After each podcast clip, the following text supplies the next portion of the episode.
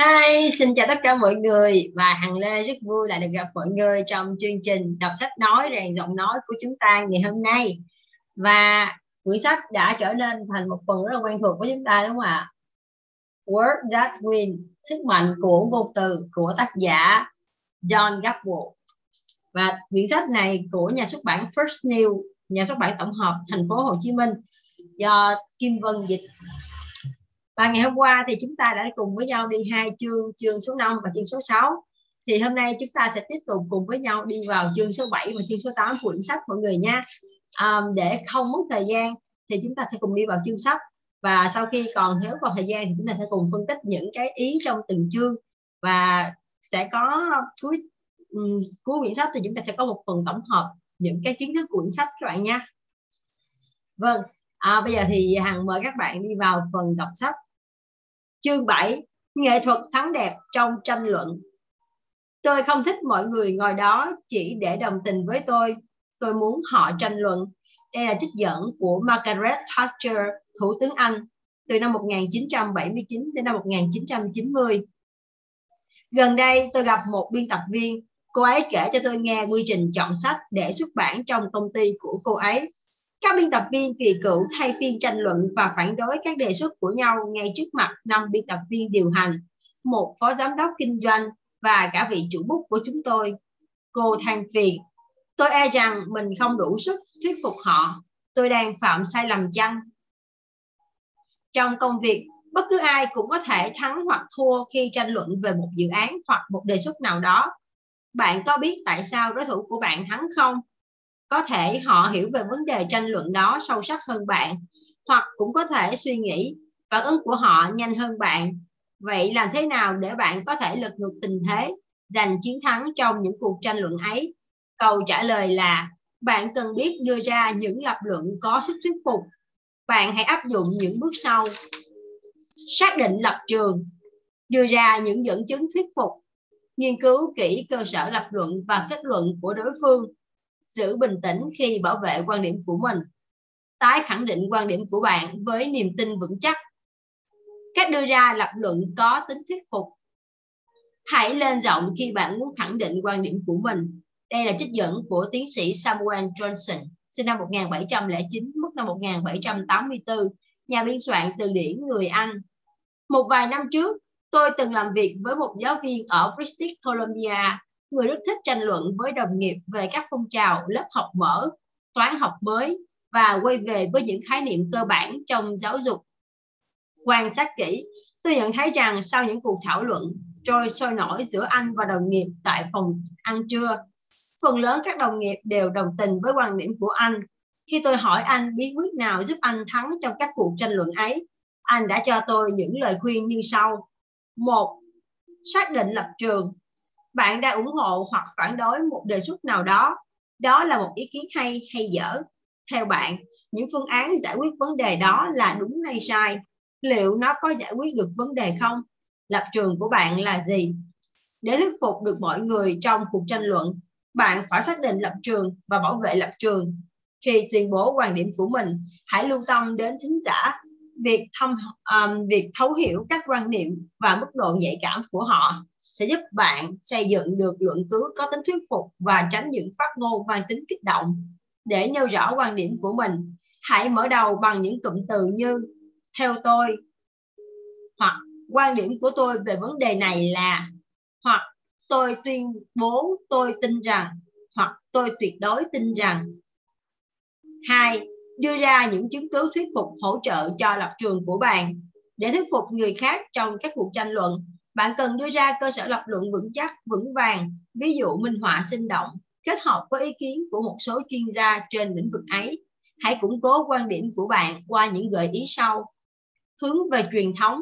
Con người thích những gì an toàn và quen thuộc. Do đó, hãy phủ lên quan điểm của bạn một lớp truyền thống. Điều này giúp bạn thể hiện lập luận của mình dễ dàng hơn, còn của đối phương sẽ khó khăn hơn. Ví dụ, khi bạn cho rằng công ty bạn nên tài trợ xây dựng một trung tâm văn hóa địa phương, bạn có thể nói một trong những truyền thống tốt đẹp lâu nay của công ty chúng ta đó là tham gia vào hoạt động cải thiện và nâng cao chất lượng cuộc sống cộng đồng. Chẳng hạn, chúng ta đã từng đóng góp tích cực cho việc mở rộng thư viện và sân chơi mới trong thành phố. Đó là những việc làm rất đáng tự hào. Vì vậy, theo tôi, chúng ta nên tiếp tục phát huy truyền thống này bằng việc tổ chức một buổi tiệc tối nhằm gây quỹ cho dự án xây viện bảo tàng mới. Đưa ra những dữ kiện và con số xác thực. Cách hữu hiệu nhất để xây dựng cơ sở lập luận của bạn là đưa ra những dữ liệu, những dữ kiện cụ thể, rõ ràng, không chối cãi được ai, việc gì, ở đâu, khi nào, bao nhiêu, bạn, khi bạn trình bày những dữ kiện và con số, hãy đảm bảo rằng chúng xác thực và được cập nhật mới. Lấy từ một nguồn đáng tin cậy, đơn giản và dễ hiểu. Để có được các sự kiện và số liệu có tính sức thuyết phục hơn, nhà văn nổi tiếng người Mỹ Restott năm sinh năm 1886 mất năm 1975 từng nói, có hai loại số liệu, một loại bạn tìm thấy và một loại bạn tự bịa ra. Thực tế cho thấy bạn sẽ đạt được mục đích của mình trong các cuộc tranh luận nếu biết trình bày những chứng cứ qua số liệu và sự kiện một cách có ý nghĩa những con số lớn có khả năng gây ấn tượng mạnh hơn các con số nhỏ phần trăm hoặc phân số vì vậy hãy chọn những cách nói như trong cuộc khảo sát trên một 10.000 sinh viên đã tốt nghiệp thì có đến gần 7.300 sinh viên cho biết. Sau những tỷ lệ phần trăm, hãy liệt kê luôn con số tuyệt đối nếu những số liệu này có liên quan đến tiền hoặc lợi nhuận.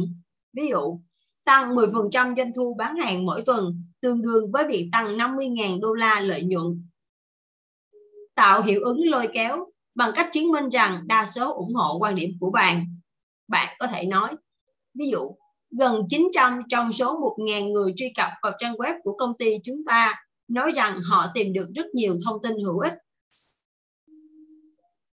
bạn có thể tiếp theo một trong những cái gợi ý để um, cũng có quan điểm của chúng ta là trích dẫn các chuyên gia uy tín trong ngành trích dẫn lời của các chuyên gia có uy tín trong ngành. Ý kiến của các chuyên gia cũng có thể giúp bạn củng cố và tạo sức nặng cho luận điểm của mình. Cố gắng tìm thật kỹ thật nhiều những ý kiến của các chuyên gia để hỗ trợ cho quan điểm của bạn. Tuy nhiên hãy chắc chắn là bạn chọn những chuyên gia được cả đối thủ lẫn khán thính giả tôn trọng. Có nhiều dự đoán chính xác hoặc bề dày thành tựu đạt được. Có nhiều kinh nghiệm về tài thảo luận. Chẳng hạn bạn có thể nói nếu chỉ là ý kiến của mình tôi thì có thể chưa đủ tính thuyết phục nhưng đề xuất của tôi đã được thông qua của giáo sư Alice Edgar, một luật sư tiến tâm, vốn là tiến sĩ kinh tế trường Đại học Harvard. Bà có rất nhiều bài viết bổ ích trên tờ tạp chí Harvard Business Review. Theo bà ấy thì chấm chấm chấm hoặc trích dẫn những tình huống tương tự.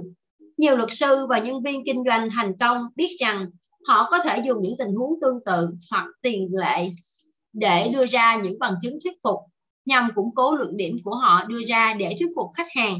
Điểm mấu chốt nằm ở chỗ bạn phải chọn đúng vị trí, những đúng vị trí, đúng ví dụ nào có thể thuyết phục được đối phương và củng cố được quan điểm của bạn. Giả sử bạn muốn cảnh báo khách hàng về một vấn đề bất ổn có thể xảy ra trong vòng 6 tháng tới vì cho rằng biết trước sẽ hạn chế được rủi ro, nhưng đồng nghiệp của bạn không đồng ý và cho rằng tốt hơn nên chờ đến khi vấn đề thực sự phát sinh mới thông báo cho khách hàng bởi rất có thể nó sẽ không bao giờ xảy ra.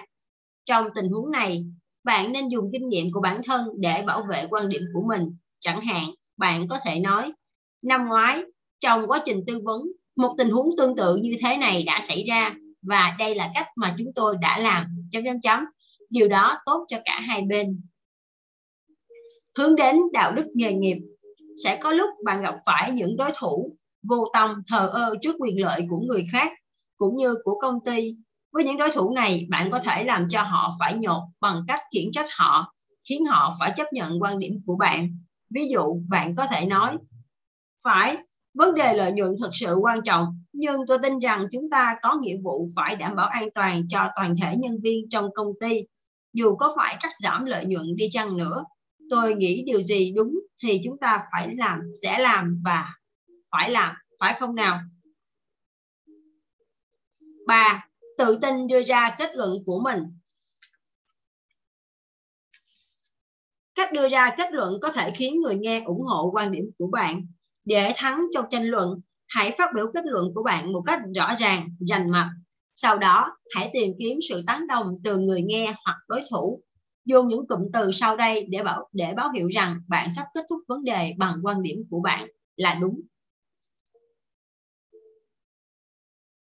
Ví dụ rõ ràng quyết định đúng trong trường hợp này là chấm chấm chấm, hoặc hoàn toàn có thể khẳng định rằng chấm chấm chấm, hoặc tôi chắc anh chị sẽ đồng ý với tôi rằng chấm chấm chấm. Trình bày các luận điểm chặt chẽ, đưa ra những dẫn chứng thuyết phục và kết luận rõ ràng là ba bước để đạt được mục đích của bạn trong các cuộc tranh luận. Tuy nhiên, nếu muốn thuyết phục người nghe, bạn cần thăm dò quan điểm của đối thủ để chỉ ra điểm yếu của họ mà không bị cho là kiêu căng, ngạo mạn hoặc hống hách độc tài tiếp theo Hằng xin mời mọi người đến với năm chiến thuật phản biện hiệu quả. Vào năm 1960, hầu hết các chuyên gia đều dự đoán rằng ứng cử viên Richard Nixon sẽ chiến thắng vang dội trước Johnson F. Kennedy trong cuộc bầu cử tổng thống Mỹ. Tuy nhiên, Kennedy tin rằng ông có thể thuyết phục cử tri rằng ông mới là ứng cử viên xuất sắc nhất và rằng ông có thể ứng phó tốt trong cuộc chất vấn tranh luận toàn quốc đầu tiên được phát sóng trên truyền hình.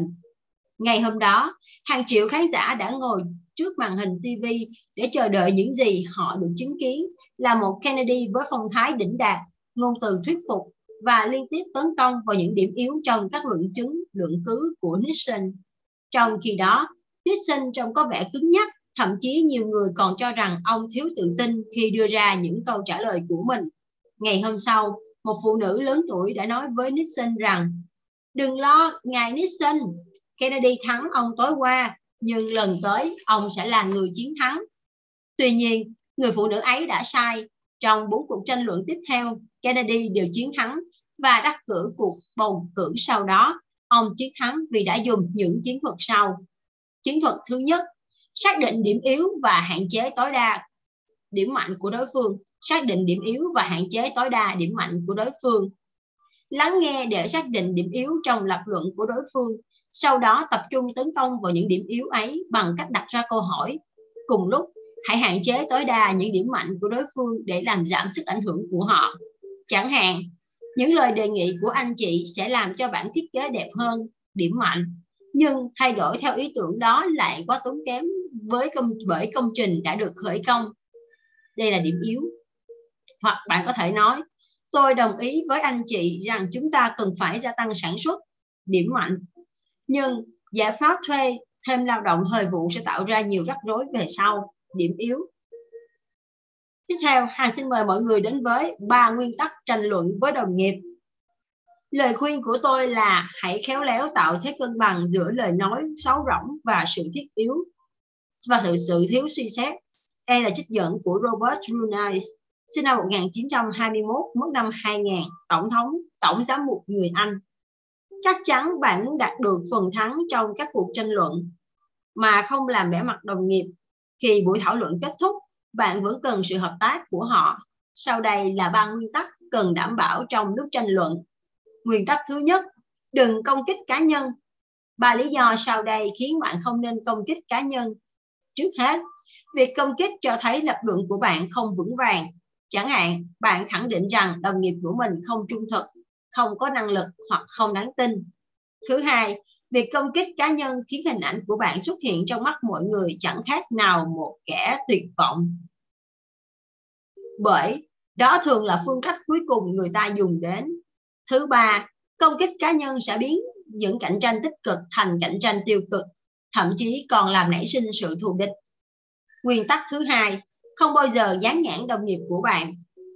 Việc dán nhãn đối thủ có thể là một chiến thuật hữu hiệu trong chính trường song nó lại rất dễ phản, phản tác dụng ở nơi làm việc. Mỗi người sẽ có những định kiến và quan điểm riêng của mình và việc làm nổi bật những điểm khác nhau này nhằm giành phần thắng trong tranh luận cũng là lẽ thường tình.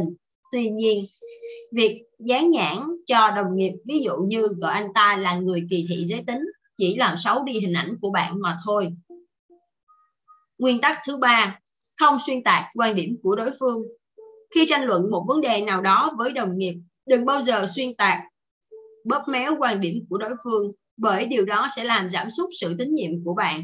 và có thể biến bạn thành kẻ thù của họ. Tiếp theo, Hằng xin mời mọi người đến với chiến thuật thứ hai, đưa ra nghi vấn đối với nguồn dữ liệu và yêu cầu làm sáng rõ những dữ kiện. Trong suốt bài diễn thuyết hoặc cuộc tranh luận, có thể sẽ khó phân biệt đâu là sự thật và đâu là những lời bịa đặt. Vì vậy, việc chú ý đặt câu hỏi về giá trị hoặc độ chính xác của dữ kiện dữ liệu của đối phương nêu ra sẽ làm tăng cơ hội chiến thắng của bạn. Sau đây là một số cách làm giảm sức ảnh hưởng của những dữ liệu trong lập luận của đối phương. Bạn có thể nói rằng những dữ kiện và con số cần phải được giải thích. Ví dụ, tôi hiểu về bản báo cáo hoàn Ừ, hoàn toàn khác với cách hiểu của anh chị. Hoặc bạn có thể nói, liệu những con số ấy có thể hỗ trợ cho quyết định này không? Nói rằng những dữ kiện họ trình bày đã đến dẫn đến cách hiểu sai ví dụ bạn có thể nói những dữ kiện của anh chị đã nói lên một phần của sự việc xem xét giá trị của những dữ kiện đó liệu chúng có lỗi thời hay bị sai lầm không ví dụ những số liệu anh chị đưa ra thống kê cách đây bao lâu? Nếu đó không phải là những con số mới nhất, tôi tự hỏi làm sao nó có thể hữu ích trong tình hình hiện hiện nay của chúng ta. Nói rằng những dự kiện đó có thể có diễn biến, có thể phiến diện. Ví dụ, bạn có thể nói, nếu những con số đó chỉ được lấy từ một nguồn của một ngành kinh doanh, làm sao chúng ta có thể chắc rằng chúng không rơi vào phiến diện? Nói rằng một dự kiện quan trọng đã bị bỏ qua hãy nói nếu số nam số lượng nam và nữ tham gia vào cuộc nghiên cứu này không đồng đều thì làm sao anh chị có thể nói rằng nó chính xác luôn nhớ trong đầu là nếu bạn tranh luận hoặc đặt câu hỏi về những dữ kiện hoặc kết luận của đối thủ, hãy chuẩn bị thật tốt để có đủ thông tin cần thiết để bảo vệ quan điểm điểm riêng của mình. Chiến thuật thứ ba, không thừa nhận luận cứ dựa trên quan điểm phổ biến. Bạn có thể bẻ gãy một quan điểm phổ biến bằng cách so sánh nó với một tiêu chuẩn đạo đức hoặc tiêu chuẩn khoa học cao hơn. Ví dụ, bạn có thể nói, những quan điểm phổ biến không phải lúc nào cũng là quan điểm đúng. Chẳng hạn, Trước khi đạo luật về quyền công dân được thông qua năm 1964, hầu hết người Mỹ đều chấp nhận sự phân biệt chủng tộc trong các trường công như là một lẽ thường tình. Đó là một quan điểm phổ biến, nhưng điều đó không có nghĩa là nó đúng. Chiến thuật thứ tư, đặt nghi vấn về sự phù hợp của các ví dụ. Đừng bao giờ bỏ qua việc đối thủ của bạn trích dẫn một ví dụ không ăn nhập gì với tình huống xảy ra, tình huống đưa ra sau đây là hai cách để nói rằng ví dụ được trích dẫn không thích hợp với quan điểm. Cách nói thứ nhất, khẳng định rằng ví dụ hoặc tình huống đó không phù hợp với luận điểm đang bàn, cho nên nó không chứng minh được gì cả. Ví dụ bạn có thể nói, tình huống mà anh chị mới nêu ra đã xảy ra trước những hoàn cảnh trước những hoàn cảnh hoàn toàn khác biệt. Tôi thấy nó không áp dụng được cho vấn đề mà chúng ta đang thảo luận. Cách nói thứ hai, đưa ra một ví dụ khác làm sáng tỏ quan điểm của bạn. Chẳng hạn bạn có thể nói Tôi cho rằng mô hình kinh doanh này vào thập niên 80 sẽ không hiệu quả trong thời đại ngày nay. Hãy để tôi đưa ra cho anh một ví dụ về cách thức chúng tôi đã xử lý một tình huống gần giống với tình huống chúng ta đang phải đối mặt hiện nay. Chiến thuật thứ năm đưa ra giả thuyết rằng đồng nghiệp của bạn đã đi đến một kết luận vội vàng dựa trên những lập luận sai lầm ám chỉ đối thủ của bạn đã đưa đến những kết luận dựa trên những chuỗi lập luận sai có thể giúp bạn hạ đối thủ để giành phần thắng trong cuộc tranh luận. Tuy nhiên, đừng bao giờ nói rằng anh chị sai rồi. Thay vì thế, hãy nói anh chị đã đưa ra những số lượng ước đoán dựa trên giả định rằng năm nay chúng ta sẽ nhận được nhiều hơn đơn hàng hơn năm ngoái. Nhưng điều gì sẽ xảy ra nếu doanh thu của chúng ta giảm đi chứ không tăng lên? Để giành được thắng lợi trong các cuộc tranh luận, không phải chỉ đặt nghi vấn về những sự kiện và kết luận của đối thủ là đủ bạn cần phải giữ bình tĩnh và lập trường vững chắc trước mọi thách thức bạn có thể thực hiện theo năm cách dưới đây sau đây xin mời các bạn đến với năm cách giữ bình tĩnh khi có ai đó nghi ngờ quan điểm của bạn tôi kiên định bạn ngoan cố còn anh ta thì cứng đầu không ai chịu nhường ai cả đây là trích dẫn của Bertrand Russell, sinh năm 1872, mất năm 1970, một triết gia nhà cách tân người Anh. Trong khi tranh luận, sẽ có lúc một người nào đó nghi ngờ dữ liệu bạn đưa ra. Họ cho rằng bạn sai, thậm chí nghi ngờ rằng năng lực của bạn. có thể họ đang tìm cách thách thức sự tự tin của bạn hay cố đánh lạc hướng những luận cứ của bạn hoặc hy vọng bạn sẽ mất bình tĩnh. Trước tình thế như vậy bạn hãy hít một hơi thật sâu để tập trung nhưng không bao giờ đưa ra bất cứ câu trả lời nào bạn cảm thấy không chắc chắn. Sau đây là những gì bạn nên làm và nên nói để giữ bình tĩnh tự tin khi ai đó thách thức bạn. Một biết những điểm hạn chế trong lập luận của mình, dự đoán và chuẩn bị cho những câu hỏi thách thức lập luận của bạn. Hãy nói, câu hỏi đó không khiến tôi ngạc nhiên bởi những người không hiểu được bản chất của vấn đề thường cho rằng đó là một điểm cốt đổi chấm chấm chấm. Hai, đừng hoảng hốt nếu bạn thua ở một luận điểm hay một lỗi sai ngớ ngẩn. Nếu đồng nghiệp chỉ ra những mâu thuẫn trong luận điểm của bạn bạn có thể nói, điều bạn chỉ ra quả là hay, nhưng xét trên toàn kế hoạch thì nó chẳng mấy ảnh hưởng gì đến kết quả 3. Đừng trả lời vội vàng. Hãy từ tốn và bình tĩnh trả lời từng điểm một. Lặp lại các câu hỏi để bạn có thêm vài giây cân nhắc câu trả lời. Tôi sẽ trả lời các câu hỏi và những mối quan tâm của anh chị từng điểm một. 4. Đừng phản ứng thái quá. Đừng bao giờ phản ứng lại những nhận định mang tính xúc phạm, những lời buộc tội hoặc những lời mắng nhiếc với chủ ý khiến bạn mất bình tĩnh. Bạn hãy nói, dường như anh chị không có bất cứ ý kiến nào mang tính xây dựng cho cuộc thảo luận của chúng ta. 5. Hạn chế tối đa những thách thức của đối thủ. Tránh đề cập đến những lời chỉ trích của đối thủ và chỉ lặp lại kết luận của bạn. Hãy nói, những gì anh chị nói không làm thay đổi được sự kiện. Giữ được bình tĩnh, thách thức của đối thủ chứng tỏ bạn tự tin, đủ để phản ứng nhanh mà không bị bối rối bằng cách kiểm soát cảm xúc của mình bạn sẽ giành phần thắng trong nhiều cuộc tranh luận hơn mà không tạo ra bất cứ lỗi lầm nào khiến đối thủ trở thành kẻ thù của bạn. Tiếp theo, Hằng xin mời mọi người đến với 8 lỗi cần tránh khi bất đồng ý kiến với đồng nghiệp. Nếu tôi đã làm sai điều gì, tôi thành thật xin lỗi. Tôi rất mong được tha thứ. Đây là trích dẫn của Edward and Westcott, sinh năm 1846, mất năm 1898, nhà văn người Mỹ.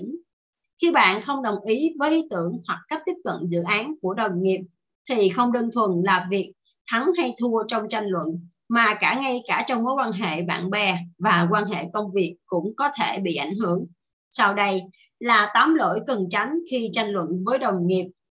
một Nhạo báng, chế giễu hoặc làm vẻ mặt đồng nghiệp trước những đồng nghiệp khác.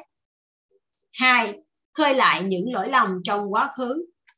3 chê trách nặng lời anh sai bét cả rồi 4. Nhại lại những được nhận định tiêu cực của người khác 5. Ám chỉ rằng quan điểm của đồng nghiệp là không thích đáng 6. Biến một cuộc tranh luận công việc thành xung đột cá nhân 7. Kết thúc cuộc thảo luận với những ngôn từ giận dữ và không thân thiện 8. Vẫn giữ sự tức giận với đồng nghiệp khi cuộc tranh luận kết thúc. Hãy nói tốt về bạn bè, nhưng với kẻ thù, đừng nói gì cả. Đây là câu trích dẫn trong ngạn ngữ. Bất đồng với đồng nghiệp có thể tạo ra mâu thuẫn. Nếu bạn không xử lý khéo léo và lịch thiệp, dù bạn biết là bạn đúng, song nếu muốn giữ cho mối quan hệ được tốt đẹp, tốt nhất là bạn nên trình bày quan điểm của mình như những ý kiến chứ không phải là những sự kiện và đến đây thì chúng ta đã vừa kết thúc chương số 7 mọi người có um, cảm nhận gì về chương số 7 không ạ? À? Rõ ràng là trong cuộc sống thì chúng ta sẽ rất là um, dễ à, phải tương tác cũng như là gặp gỡ những người à, những cái cuộc tranh luận bởi vì um, bao giờ thì chúng ta cũng phải có những cái tương tác với đồng nghiệp của mình để thể hiện quan điểm của mình cũng như là uh, thể hiện vai trò của mình. Bởi vì chúng ta làm những công việc khác nhau thì chúng ta phải chứng tỏ được cái khả năng cũng như là cái công việc của mình. Như vậy thì để chuẩn bị một cuộc tranh luận làm sao mà vừa giúp chúng ta có thể đưa ra được những lý lẽ tốt phù hợp giúp thể hiện được cái khả năng cũng như là vai trò của mình và cả quan điểm của mình. Đồng thời cũng không làm mất đi cái mối quan hệ cũng như là tình hòa hiếu ờ, tình cảm đồng nghiệp để bởi vì chúng ta cho dù là thắng hay thua thì cái cuộc tranh luận này nó nó còn ảnh hưởng đến cái việc chúng ta còn làm việc với nhau về sau nữa. Và càng xử lý tốt được cái cuộc tranh luận này sẽ giúp cho chúng ta không những thăng tiến về sự nghiệp mà còn thăng tiến trong mối quan hệ đồng nghiệp. Và hy vọng rằng những à, phần trong chương 7 đã giúp các bạn có được một nghệ thuật để thắng đẹp cũng như xử lý um, những cái khúc mắc trong việc uh, tranh luận để giúp chúng ta vừa có thể Ừ, chuẩn bị tốt cho các bài tranh luận của mình cũng như vừa mang lại cái um, tình đồng nghiệp và khiến cho chúng ta thăng tiến hơn trong sự nghiệp của mình. Tiếp theo hằng xin mời mọi người đến với chương 9 chinh phục. Ủa, xin lỗi. chương 8 ok xin lỗi các bạn. Chương 8 nghệ thuật đàm phán trong tuyển dụng. Nhiều người hay nói rằng lao động không gây tổn hại cho ai. Vậy tại sao chúng ta lại không dám thử?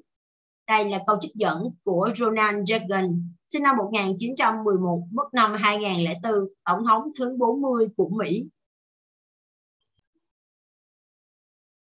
Nhà sản xuất phim Samuel Goldwyn nổi tiếng là một trong nhà đàm phán cứng rắn, đặc biệt trong những vấn đề thỏa thuận lương bổng với nhân viên. Mỗi khi có một diễn viên nào đó muốn đề nghị tăng lương, Godwin hét lên, anh không đòi mức lương 1.500 đô la một tuần đấy chứ. Tôi biết anh chỉ mong nhận được 1.200 đô la thôi, và tôi sẽ trả anh đúng 1.000 đô la. Sau khi đã vượt qua những vòng phỏng vấn đầu tiên, Việc tiếp theo của bạn là ngồi xuống và thương lượng với nhà tuyển dụng sao cho nhận được mức lương đề nghị tốt nhất. Việc thương lượng này khá giống với kiểu mặc cả thông thường khác. Nó đòi hỏi hai bên phải có những lời đề nghị và những lời bác bỏ, những trao đổi qua lại, rồi lắng nghe và một số kỹ năng giao tiếp khác. Và tất nhiên là bạn cần có sự chuẩn bị kỹ lưỡng. Vậy, bạn cần chuẩn bị những gì? Đầu tiên, hãy tự hỏi mình những câu sau đây và tìm câu trả lời thỏa đáng trước khi đối diện với nhà tuyển dụng. Tiếp theo, Hằng xin mời mọi người đến với ba câu hỏi then chốt giúp bạn nâng cao vị thế đàm phán của mình. Nếu ai đó hỏi tôi những điều tôi không biết, tôi sẽ không trả lời. Đây là trích dẫn của Jory Berra, huấn luyện viên đội bóng chày New York Yankees. Vài năm trước đây, có lần tôi là một trong những ứng viên cuối cùng cho vị trí trưởng phòng biên tập tại một nhà xuất bản nhỏ tôi gặp vị phó chủ tịch để thảo luận về vị trí đó. Sau vài phút trao đổi về công ty cũng như trách nhiệm đối với công việc mới, tôi bắt đầu đề cập đến chuyện lương bổng. Vị phó chủ tịch nhìn tôi cười và nói, tôi không bao giờ bàn đến vấn đề này trong buổi hẹn đầu tiên. Câu trả lời của ông ấy đã chi phối hoàn toàn cuộc đàm phán. Lẽ ra tôi nên đề cập trao đổi chi tiết về những vấn đề chuyên môn hơn là về chuyện lương bổng trong lần gặp đầu tiên này. Sau đây, là ba câu hỏi cần thiết mà nếu tìm được câu trả lời thích đáng bạn sẽ cải thiện được vị trí vị thế đàm phán của bản thân trong cuộc uh, buổi phỏng vấn câu hỏi số 1 tôi có thể chấp nhận mức lương trong khoảng nào? Hãy xác định mức lương thấp nhất bạn có thể chấp nhận cũng như mức lương mà bạn mong muốn. Những con số này sẽ giúp bạn tạo ra một ngưỡng phù hợp để có thể bạn và vị sếp tương lai của bạn đi đến quyết định mà cả hai có thể chấp nhận được. Nhà báo doanh nhân Harvey Markey nói rằng, không phải bạn đáng giá bao nhiêu, mà là người khác nghĩ bạn đáng giá bao nhiêu đến mức nào. Ngay xin đọc lại. Không phải bạn đáng giá bao nhiêu mà là người khác nghĩ bạn đáng giá đến mức nào. Khi bạn đề nghị mức lương cho công việc sắp đảm nhiệm, nếu nhà tuyển dụng đáp rằng đó là điều không thể, bạn hãy nói tôi không muốn đi sâu vào chuyện này trước khi chúng ta thảo luận chi tiết hơn về tất cả những vấn đề còn tranh cãi. Câu hỏi số 2. Tôi muốn nhận được một công việc như thế nào? Nếu đối diện với nhà tuyển dụng mà không chuẩn bị kỹ lưỡng về vấn đề này, nghĩa là bạn đã đánh giá thấp bản thân mình. Hãy nghĩ về mức lương, các chính sách đãi ngộ, trách nhiệm công việc và cơ hội thăng tiến trong tương lai. Hãy xác định chính xác bạn muốn gì khi thương thảo với nhà tuyển dụng bên cạnh vấn đề lương bổng bạn đừng quên bày tỏ những mối quan tâm khác trong công việc bạn sắp đảm nhận dưới đây là một số điểm cần lưu ý các khoản phúc lợi tiền thưởng các cơ hội thăng tiến trong tương lai trợ cấp về nhà ở không gian văn phòng chính sách đánh giá công việc quy định tăng lương trách nhiệm công việc lương hưu trợ cấp thôi việc chế độ nghỉ ốm sự hỗ trợ từ cấp trên phong cách làm việc nhóm, các chương trình huấn luyện đào tạo, yêu cầu đi xa và chế độ công tác phí, chế độ nghỉ phép, thời gian làm việc. Bạn nên làm rõ các vấn đề trên trong cuộc thương lượng và trước khi chính thức nhận việc. Xét cho cùng, nhà tuyển dụng sẽ chẳng thể đưa ra một đề nghị hợp tác làm việc thật hấp dẫn nếu họ không biết điều gì là quan trọng với bạn. Câu hỏi số 3.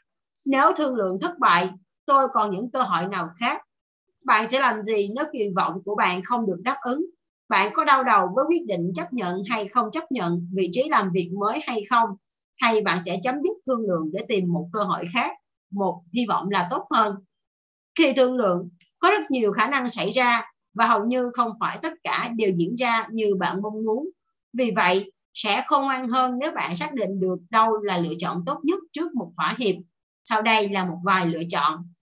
Duy trì công việc hiện tại cho tới khi bạn tìm thấy một công việc khác phù hợp hơn.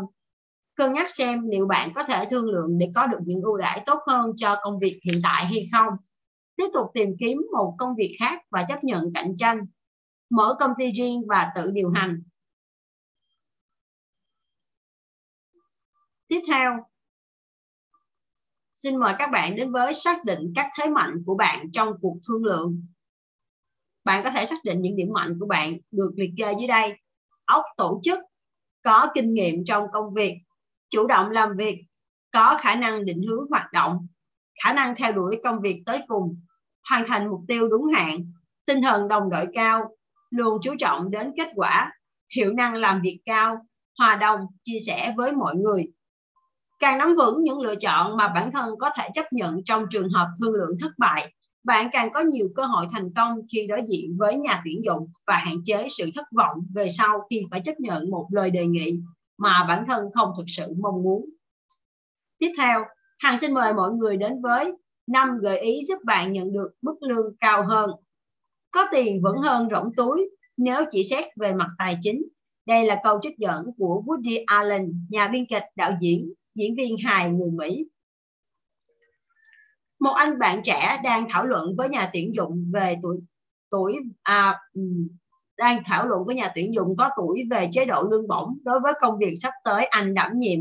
Nhà tuyển dụng nói, này anh bạn trẻ, tôi đã phỏng vấn rất nhiều ứng viên cho vị trí này, nhưng cuối cùng tôi quyết định chọn anh.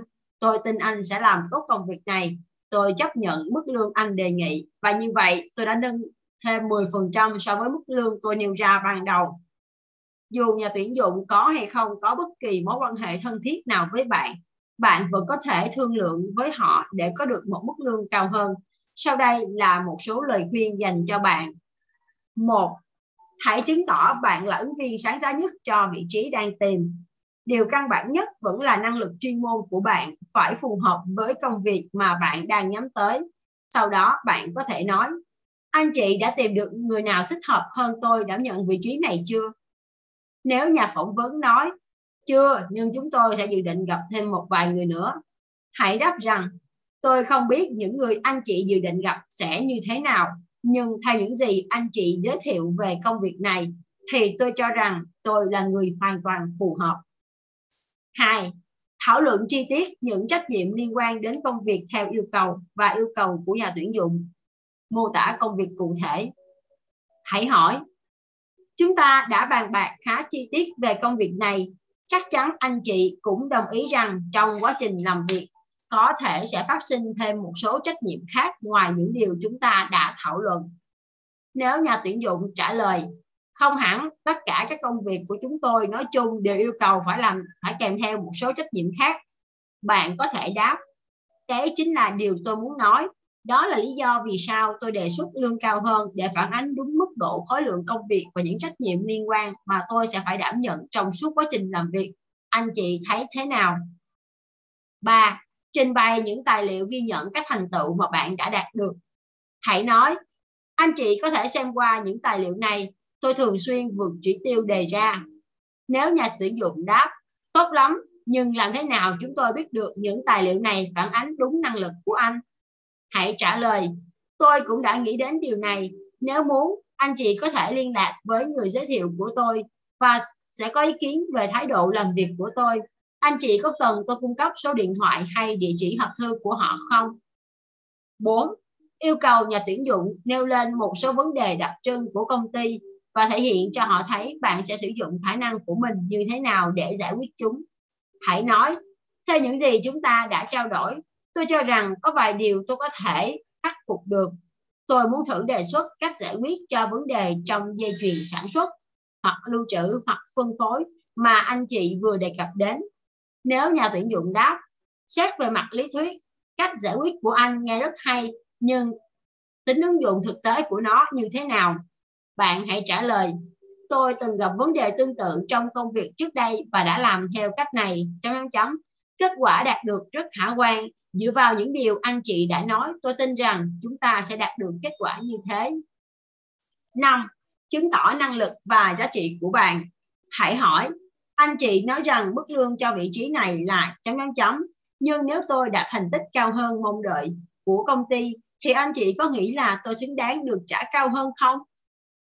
Nếu nhà tuyển dụng đáp, vấn đề là khi tuyển chọn một nhân viên mới, chúng tôi đều mong rằng họ sẽ luôn đạt kết quả tốt trong suốt quá trình làm việc. Bạn hãy trả lời, anh chị đã đưa ra nhiều tiêu chuẩn khá cao và tôi cũng vậy.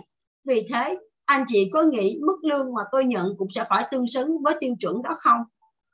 Là nhà tuyển dụng, họ sẽ luôn muốn trả lương cho bạn thật thấp nhưng lại yêu cầu hiệu quả công việc cao. Dĩ nhiên, bạn cần phải tự tin để yêu cầu mức lương cao hơn. Nếu bạn không bày tỏ nguyện vọng này trước nhà tuyển dụng, bạn sẽ tự đánh mất cơ hội, một phần cơ hội và quyền lợi của mình. Tiếp theo, hằng xin mời mọi người đến với 7 sai lầm nghiêm trọng thường gặp trong các cuộc thương lượng. Tôi từng là người giàu có và cũng từng là người nghèo khó, nhưng giàu có vẫn tốt hơn. Đây là câu trích dẫn của Sophie Tucker sinh năm 1884 mất năm 1966 một nữ diễn viên hài nổi tiếng người Mỹ. Một người bạn từng chia sẻ với tôi về thất bại của cô ấy trong một lần phỏng vấn xin việc. Sau hai cuộc thảo luận đầu tiên về trách nhiệm và mức lương, nhà tuyển dụng nói rằng anh ta đang cân nhắc trường hợp của bạn tôi, nhưng anh cần thảo luận thêm với sếp của anh sau hai tuần. Bạn tôi vẫn không nhận được bất kỳ thông báo chính thức nào. Điều đáng nói là trong suốt cuộc phỏng vấn, bạn tôi và nhà tuyển dụng chưa hề thảo luận về chế độ đãi ngộ trọn gói nếu cô nhận công việc mới. Tuần thứ ba, phía công ty cũng gửi lời mời chính thức đến bạn tôi. Vì thực sự muốn làm công việc ấy, nên cô ấy đã vội vàng chấp nhận mức lương thấp hơn cả mức cô ấy đưa ra. Thậm chí còn không một lời thắc mắc đối với các quy định về chế độ đãi ngộ nhân viên của công ty. Sai lầm một không thảo luận các vấn đề chính sách đãi ngộ hay các yêu cầu khác với nhà tuyển dụng trước khi nhận việc. Nếu bạn chỉ thương lượng về mức lương mà không nói về các chế độ đãi ngộ khác thì bạn đã đánh mất vị thế của bản thân trước nhà tuyển dụng. Bởi vì sau khi bạn nhận việc, mọi thứ đã quá trễ để bạn có thể thay đổi theo ý mình. Cách khắc phục. Không bao giờ chấp nhận mức lương đề nghị khi chưa bàn về những phúc lợi khác trong công việc. Hãy hỏi rõ mọi điều trong cuộc thương lượng để nhà tuyển dụng có thể cân nhắc và bổ sung vào thư mời nhận việc chính thức cho bạn. Hãy nói, chúng ta đã đồng ý với nhau về mức lương. Bây giờ tôi muốn tìm hiểu thêm về các chế độ phúc lợi khác mà công ty dành cho nhân viên, rồi trách nhiệm trong công việc, lịch làm việc, linh động và các vấn đề khác. Sai lầm thứ hai, tự đóng khung trong các vấn đề lương hay mô tả công việc sự cứng nhắc trong việc thương lượng sẽ không đem lại nhiều sự lựa chọn cho bạn. Nếu nhà tuyển dụng không xem bạn là đối tượng phù hợp hoặc từ chối những yêu cầu bạn nêu ra cách khắc phục, hãy nói với nhà tuyển dụng rằng bạn muốn thảo luận về các phương án có thể lựa chọn cũng như các hình thức đãi ngộ khác. Hãy nói, tôi không muốn bị đóng khung trong những quy định này. Chúng ta hãy cùng cân nhắc một số khả năng khác xem chúng có phù hợp hơn không. Sai lầm 3 không dự đoán được phản ứng của nhà tuyển dụng trước những đề nghị của bạn về mức lương và chế độ ưu đãi. Khi nộp đơn tuyển dụng cho vị trí nào đó, nghĩa là bạn đang yêu cầu nhà tuyển dụng định giá cho khả năng và năng lực của bạn.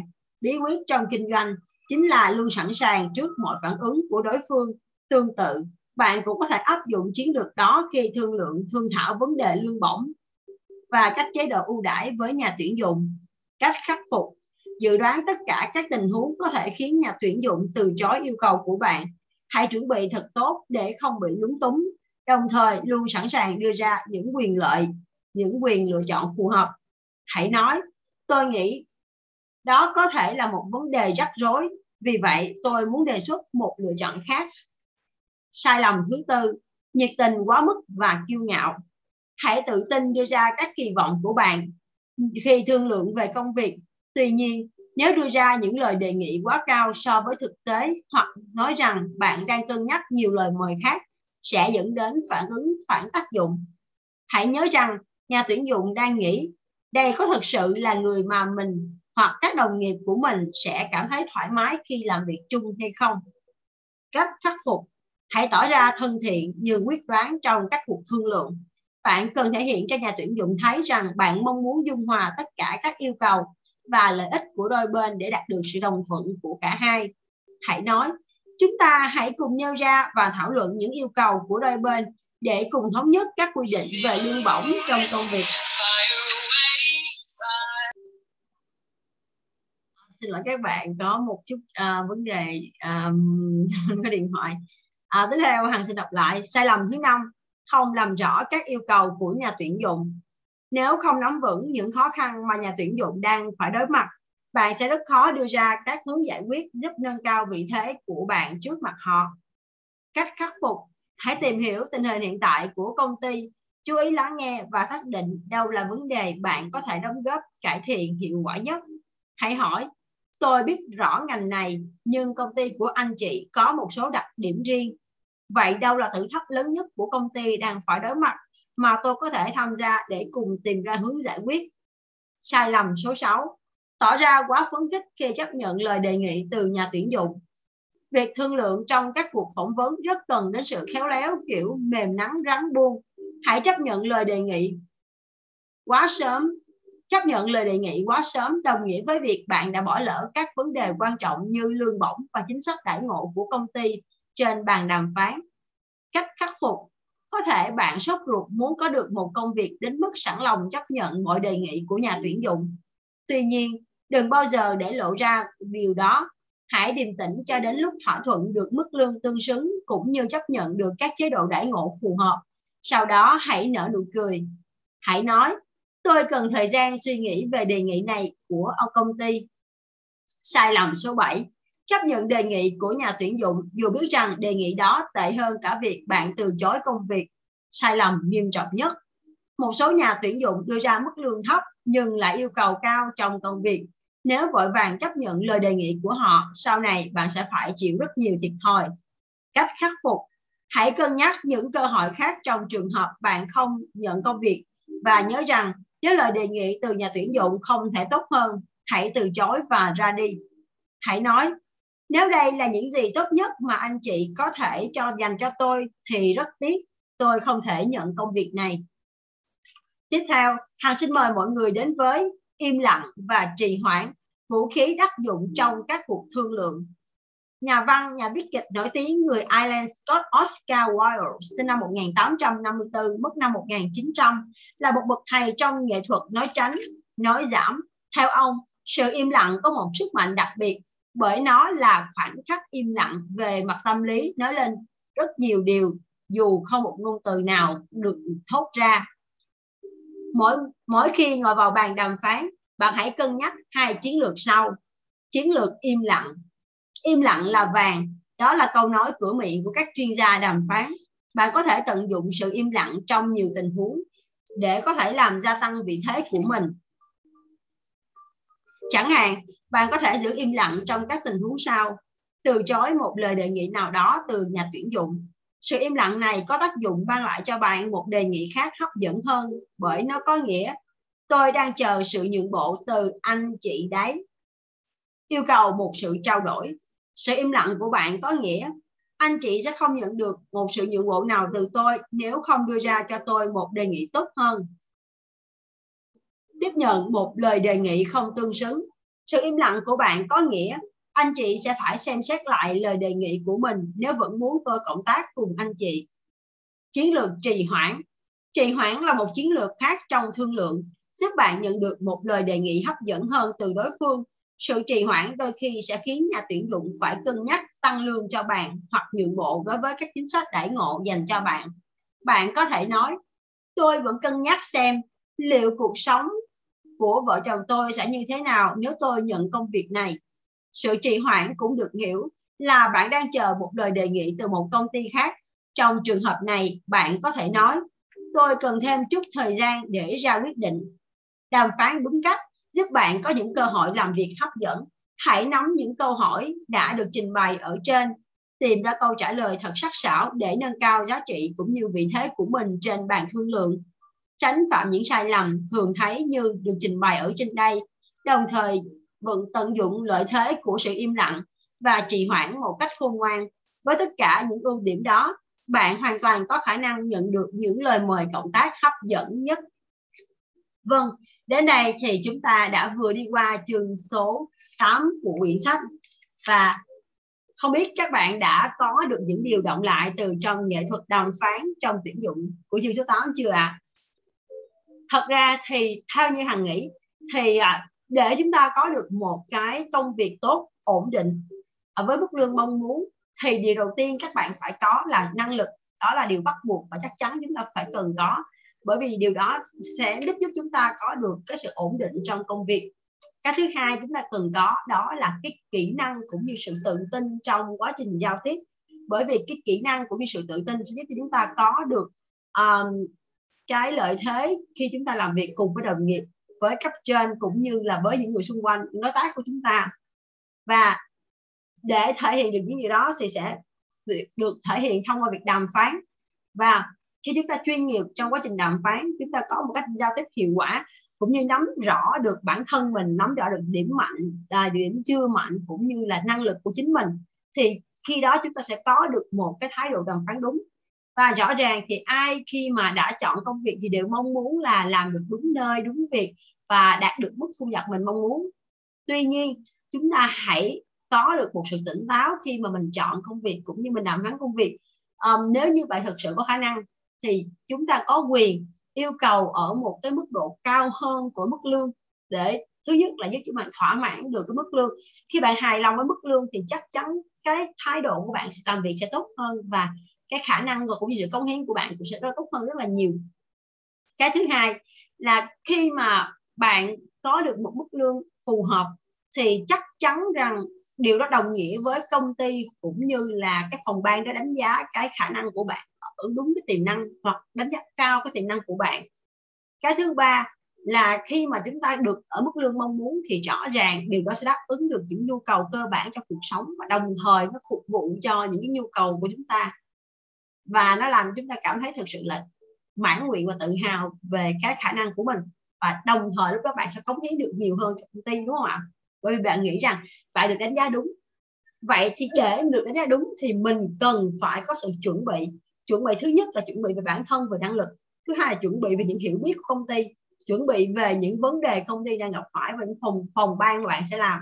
Và bạn sẽ giúp được gì cho công ty hoặc những phòng ban đó khi bạn vào đó? Và công, vào công ty đó và bạn vào cái phần công việc đó.